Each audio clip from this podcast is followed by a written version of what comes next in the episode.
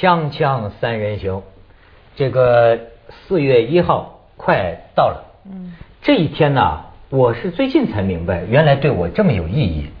就是这一天是愚人节啊，这一天是张国荣的忌日。我是最近才知道，这一天也是我们锵锵三人行的生日。嗯，所以人的记忆啊，真的是有。哎，你们文学经常说记忆是有差错的。你知道我十五年来，我一直认为我们是一九九八年三月三十一号凤凰台庆那一天开播的，但是今天他们找那个袋子啊，找无数袋子，只找到一个袋子，写着第一期是四月一号开播的。可是我觉得这也是个疑案，因为什么呢？那个节目的一开头啊，就是好像恍若如常节目一样，就是《锵锵三人行》，这是李承恩，这是张天平。今天咱们谈谈，不，他又不有点不太像。第一集一般都得介绍一下，我们有一个节目要开播，没有这样的话。嗯，所以他们也我说你去找找三月三十一号，他说你没有这个目录的，你那个浩如烟海，也再也找不到了。所以应该赶快做碟嘛，很多人都呼吁这个十五年的节目应该应该灌在这个碟里边。嗯。你这个将来可以作为一种野史啊，就是说人家要了解民情啊，当初有什么人发牢骚啊，社会的底层啊，就正史当然很多，就野史啊这是一个材料。而且那时候你多与时俱进啊，通常都是当天那个头条新闻，当天中午你一定会讲到的。这等于是十五年的一个笔记。对，你以为我没想到？他们问我说：“哎，十五周年了，咱们搞些什么活动啊？是什么讨论会啊、晚会啊、什么见面会啊、什么什么的？”我说这些我都不不喜欢，对吧？我说我。只有一个要求，我跟我说呀，我说我只有一个要求，现在有那个硬盘，一一点五 T 存几千千张唱片的，对，一点五 T 两 T 的那种东西哈，对啊，我说你把这四千期节目能不能全刻进去？对，我说我愿意自己花钱买，对，呃，我都很多观众也想对，我说我们的嘉宾我问了，徐老师也想要，任何人都想要，我说我甚至认为是不是你可以适当的销售？对，可能也会有人想想要，对吧？结果咱们那个领导一听说文涛就这一个要求，那还能不满足吗？就这这这没问题，赶快。后来呢，才发现呢，这个量啊太大了，好像愚公移山，因为他一个一个要给你刻进去去。然后就有部门的就说了，就说呃得请一个临时工给台里打报告。后来我们领导说啊，那就不值得了，就是不弄了。一个临时工 也请不起，你自己请一临时工行吗？那不是臊凤凰吗？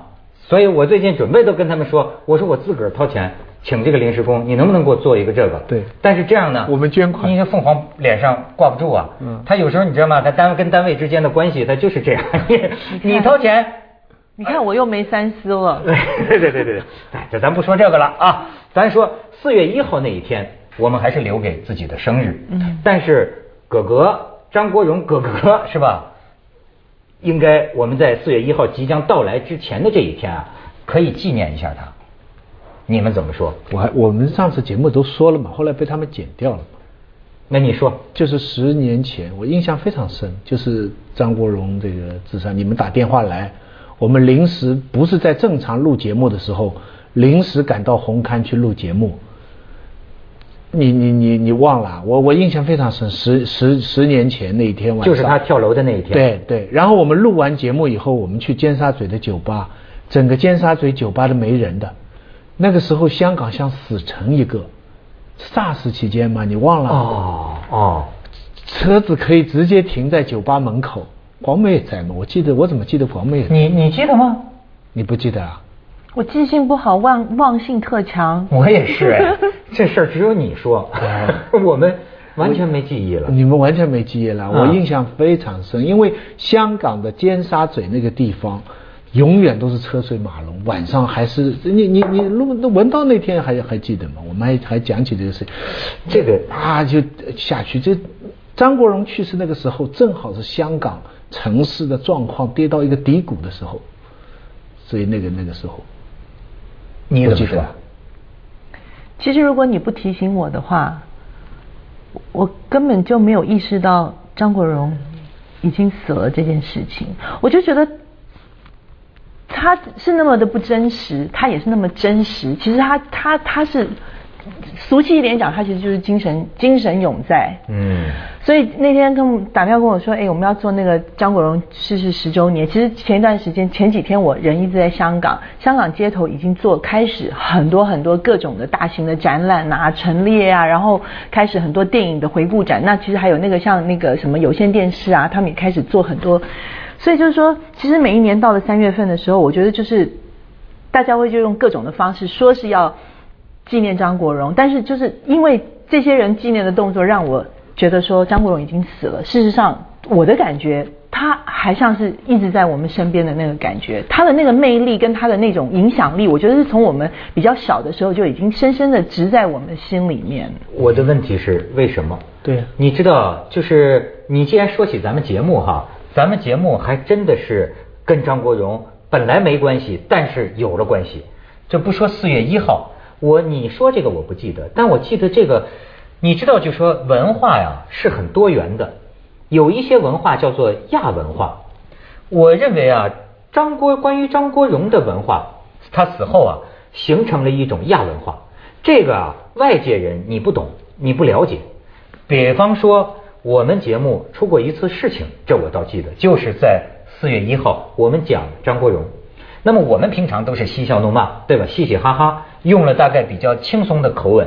呃，搞笑的这个口吻去说到他，哎呦，那之后一个月，无数这个张国荣的这个这个，他就是他那个，你觉得他有个组织？当然这这不是谁组织的，就是所有的人都到节目这里来骂骂我骂骂这个《锵锵三人行》，啊怎么怎么着，那个愤怒啊，就感感觉就说你在你在你在怎么可以这样说？其实我们根本没有说他坏话，但是那一次我就领略了，就说。好像是有这么一种暗涌，这有一些人至今不忘。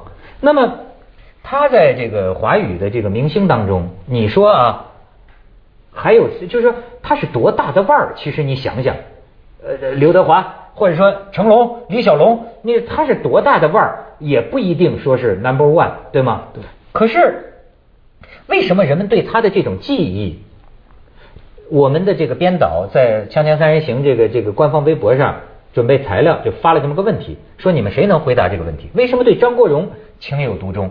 你看，一瞬息之间呢，瞬息之间回了三百条，三百条呢，他总结啊，主要原因人们提到的比较集中的叫真实、完美是 gay，自杀死在愚人节，经典作品，尤其是程蝶衣。跟他的形象已经人戏不分了，还有人品好，就这么就是你看这是 gay 是 gay 就是要有个括号，就是对男女都有吸引力。其实据我所知啊，他自己承认他是双性的，他是双性恋。嗯，为什么呢？就是因为这些元素加在一起。哎，你们信服吗？他有什么特殊的地方？我我这样讲啊，就是说。张国荣他是一个多面多面性的人，他也是一个非常全面的人。其实你如果用要我用一个字来形容他的话，我真的就觉得他是一个太完美的人。他完美到就是说，他之所以为什么你刚才问我他为什么自杀，因为完美的人是不会不容于这个世界上，他也容就是他甚至于容不下他自己。因为一个追求完美的人，他其实他生活在很大的、巨大的痛苦里面，因为他总觉得就还差那么一点点，还差那么一点点。为什么我就是去不到那个完美的境界？事实上，他已经比完美还完美了。但是我觉得那种，我不知道，我不知道，因为这段我前几天刚好看了一个好莱坞拍的一个有关于嗯抑郁症、躁郁症的一部电影。当然，戏里面的女主角，她是经由心理医生教导怎么去模拟模仿一个这个呃呃有忧忧郁症的患者，然后借此杀了她自己的丈夫之后，再跟她的同同性恋的女友在一起。就是那那个那个电影当然是很荒、很荒谬、很荒诞的。但是她这戏里面呢，她曾经有两度自杀。他开车撞墙，然后他想要在地铁站里面直接去撞那个车子，但是他也很清楚的描述了，就是说一个抑郁症的病人，他有的时候他就是会有那种他自己不知情的情况之下，他会有那种自杀的欲望，追求一种解脱。我觉得刚才广美启发了我，我想到一点，不知道对不对啊？我觉得是他呀，呃，放弃了自己，就他所有的这个魅力，或者我们觉得怜惜，觉得这种啊，是因为他要放弃自己就能放弃自己。你知道他人们对他的议论当中啊，首先这个人至情至性，这个人呢，就是说，呃，比如说演戏，演戏，你知道《霸王别姬》里。你知道有一段戏是借那个鸦片烟的那个烟瘾啊，嗯，到后来他们都有这个记忆。就当时他拿着个鸡毛掸子，噼里啪啦打打哈，就说这个，因为这个镜头啊是要用那个那个叫斯泰迪康那个拍，不能出错的，而且感情又得到这个程度。这个张国荣啊，噼啦啪啦打，这一条过完美无瑕，而且就不到一陈凯歌一喊停，就抱着他，他就在这哭啊。就是哭的就完全止不住了，就是说这种这种感情的这种呃释放。后来，所以后来有人说说这是哪是演戏呀？这个投入角色呀是性命相搏，就是就是哭的，就是就是大家要抱着他，他止不住。那么你说这是在演戏的时候啊，放弃了自己，是对朋友是吧？实际他又是个某某方面来讲啊，他又是个特别放荡不羁的人。你看他演的《阿飞正传》，包括就说这种葛优说。有一年，他前一年没拿到戛纳影帝，后一年葛优拿了戛纳影帝。哎呀，一到香港，张国荣亲自开车就接葛优，那就是说他艺人之间很少见，真诚的祝贺你，就说哎呦，其实他是性情啊，也都包括最后他的自杀，也是放弃自己。我们很难无我的，我们很难不要自己的。但是你看有这么一人，他要放弃自己就放弃自己。他不管演戏还是带朋友，还是在高楼之上，就是可以自弃啊！这个东西，放开我！别放开我！我打你大爷！打你大爷！啊！别动！啊！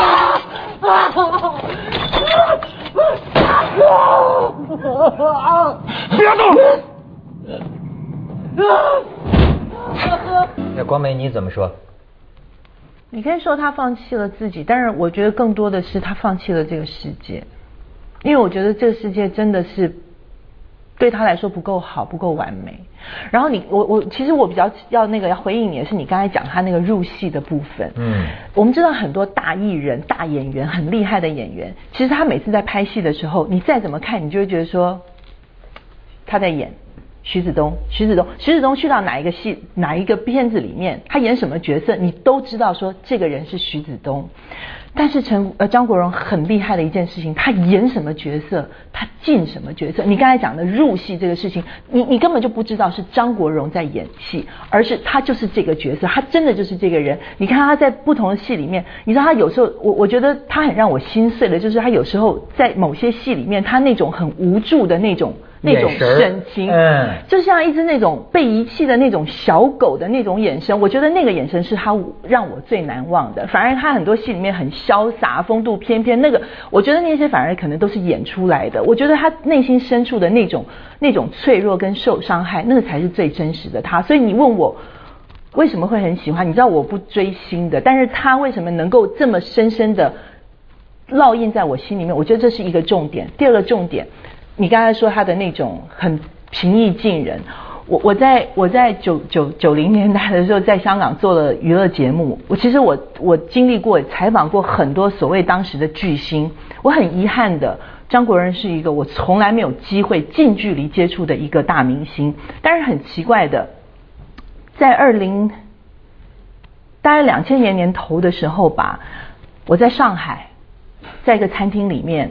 不小心巧遇他，他是跟我的朋友一桌的。那我看到他，就是让我小鹿乱撞，其实不是一件很容易的事情。嗯，我看到他说我是紧张到那种不行不行。我他在远远的一桌，但是我站起来，我走过去的时候，他是那样子非常礼貌的，用眼神非常礼貌的注视着你，然后轻轻的给你点一下头。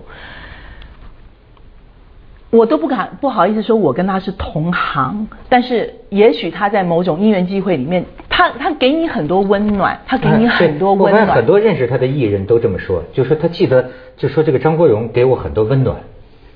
是。甚至有些人说，你像有个香港的一个明星就说，哎呀，就说你见到他是一种福气，就说他的这个笑容是我见到过的最美的笑容，就说张国荣就是能够笑。所所有这些构成你们现在像传奇一样描述，都是因为他早逝，就是因为他现在不在了。如果现在这个这个著名演员大师现在还活着的话，你们就不会这样来说他。早逝是保持魅力的一个原因。第二，自杀，自杀是人们又害怕又羡慕的一种行为。他是要巨大，尤其是像他这样一个这么出名、这么成功，在很多人看来那么完美的一个人，他都要放弃这个世界，很多人都觉得想不通，就觉得这为为什么道理，对不对？所以我觉得人，我觉得他的好人品，就算他现在还在世界上，我觉得他的好人品应该不会那么注意到他。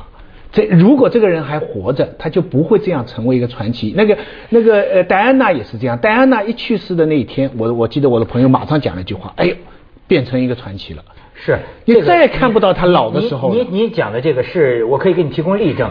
呃，李小龙、迈克尔·杰克逊、詹姆斯·迪恩，詹姆斯，甚至是这个邓丽君，都是属于。很早，他的生命就停在这一刻了。嗯，但是就是说，在他早逝之前，徐老师，你可能真的不知道，就是说，他对于很多他的呃影迷跟他的歌迷，我我有一个女朋友哦，就是比我小几岁而已，其实也不也不小的一个女孩子。你知道，她年轻的时候是张国荣歌迷会的。小不知道第几支的小队长，我都不晓得他们是怎么样层层。他他到现在还，他现在已经四十几岁，已经为人母了。他现在还把这个身份，就是张国荣歌迷会的什么第几支的小队长这个身份，当成是他人生当中一个非常重要的印记。张国荣开八场演唱会。他八场跟到足，一个十几二十岁的女孩，一个二十几岁的女孩子，她没有很强的经济实力，她买最便宜的票，坐在最后面最后面，她就是我每一场一定要到那里，我要举着海报摇旗呐喊。我觉得这跟他他们当时十几年前他们不会遇见张国荣的早逝。但是其其他的歌星不是也都有这样的粉丝团的吗？到现在每个人出来都有一大批这样的人在呐喊的。可是徐老师，我现在给你看一段。我觉得是我极少在其他歌星在舞台上啊，我看到这样的一种流露的，就是张国荣。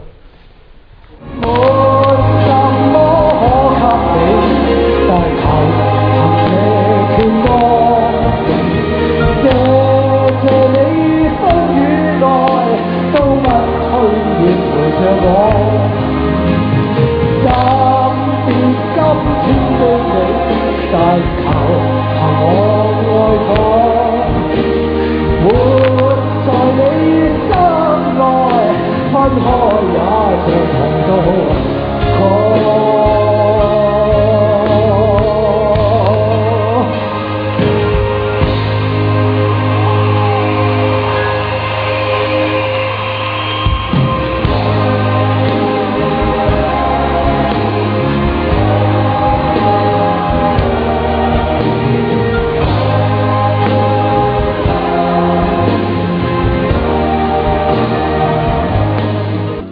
刚才那个话说到一半了，其实我说他的魅力一部分是早逝，一个是自杀，但还有一个很重要的原因就是他忧郁。嗯，他忧郁，我们先不讲忧郁症这个事情，就是忧郁会给人的这种美感比较持久。现在很多人评论大卫像，说他这么健壮彪悍的身子，可他眼神是忧郁的，这个是。那么当然了，这个还有一个是神秘。还有一个是神秘，我就缺这这这两样。嗯，那个那个，你还不忧郁啊？你够忧郁。他他自杀前的一个礼拜，我在半岛碰到他。我上次节目都讲过嘛。